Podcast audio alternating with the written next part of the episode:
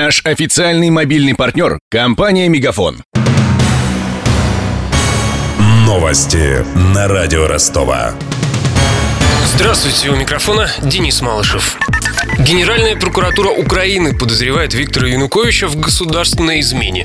Об этом заявил генпрокурор Юрий Луценко на допросе бывшего президента Украины. В эти минуты Янукович дает показания в деле о беспорядках в Киеве трехлетней давности. Политика выступает в качестве свидетеля и отвечает на вопросы по видеосвязи из Ростовского областного суда. Как передает наш корреспондент из зала суда, все общение с Януковичем ведется на украинском языке, хотя между собой судьи переговариваются по-русски.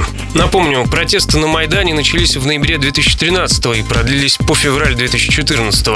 Во время противостояния погибли более 80 человек, несколько сотен получили ранения. Российское правительство отказалось от идеи ограничить расчеты с помощью наличных. Об этом в интервью НТВ заявил первый вице-премьер Игорь Шувалов. По его словам, в кабинете министров решили, что такие меры навредят российскому бизнесу и гражданам. Несколько лет назад мы обсуждали такие варианты. Ограничить, например, наличные платежи определенной суммы или ввести какие-то другие ограничительные меры. Это не очень хорошо для свобод людей и для свободы предпринимательства. Все же надо признать, наличные платежи занимают очень большое место в отношениях даже между малыми и средними компаниями. Мы после 2014 года, особенно после введенных санкций, это осознали, и мы на все эти внешние сжатия отвечаем большими экономическими свободами. Также первый вице-премьер заявил, что к 2018-му власти должны реформировать налоговую систему, чтобы она стала максимально понятной, стабильной и предсказуемой. Вслед за «Черной пятницей» начался киберпонедельник. Он завершает четырехдневную массовую распродажу в США и Европе. В этой акции, как правило, участвуют интернет-магазины и самый ходовой товар – бытовая техника и гаджеты. Отсюда и название «Киберпонедельник».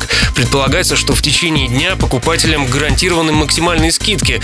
Но далеко не всегда это правда, объясняет основатель ростовского онлайн-магазина shoppery.ru Дмитрий Никитин. Я приезжал в сервис в Золотом Вавилоне, и я вот как раз зашел, я телефоны покупал неделю назад ровно себе в офис. Шесть телефонов одинаковых по 3200 стоимость. Не буду называть, что это за магазин. Сегодня они стоили 4000 и стояла скидка на них по 3300. В интернет-магазинах точно ничего дешевле не найдете. Если там на Черной пятнице вы найдете хоть какие-то товары, которые залежались на складе, в интернет-магазинах точно ничего. В отличие от западных стран, в России киберпонедельник проводится несколько раз в год. К сегодняшней распродаже примкнули только часть отечественных онлайн-ритейлеров. Остальные ждут 30 января. На тот день намечена распродажа в магазинах, которые входят в ассоциацию компаний интернет-торговли.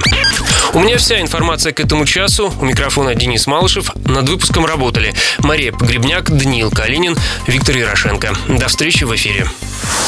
Новости на радио Ростова. Наш официальный мобильный партнер – компания «Мегафон». Сегодня вы не ответили на три сделки и пропустили 6 входящих клиентов. Пожалуйста, оставайтесь на связи, даже если вы покинули офис и даже если у вас нет офиса. Не упускайте свои бизнес-возможности. Подключите услугу «Виртуальная АТС» и получайте прибыль с каждым входящим. Мегафон. Бизнес по-настоящему. Подробнее на b2b.мегафон.ру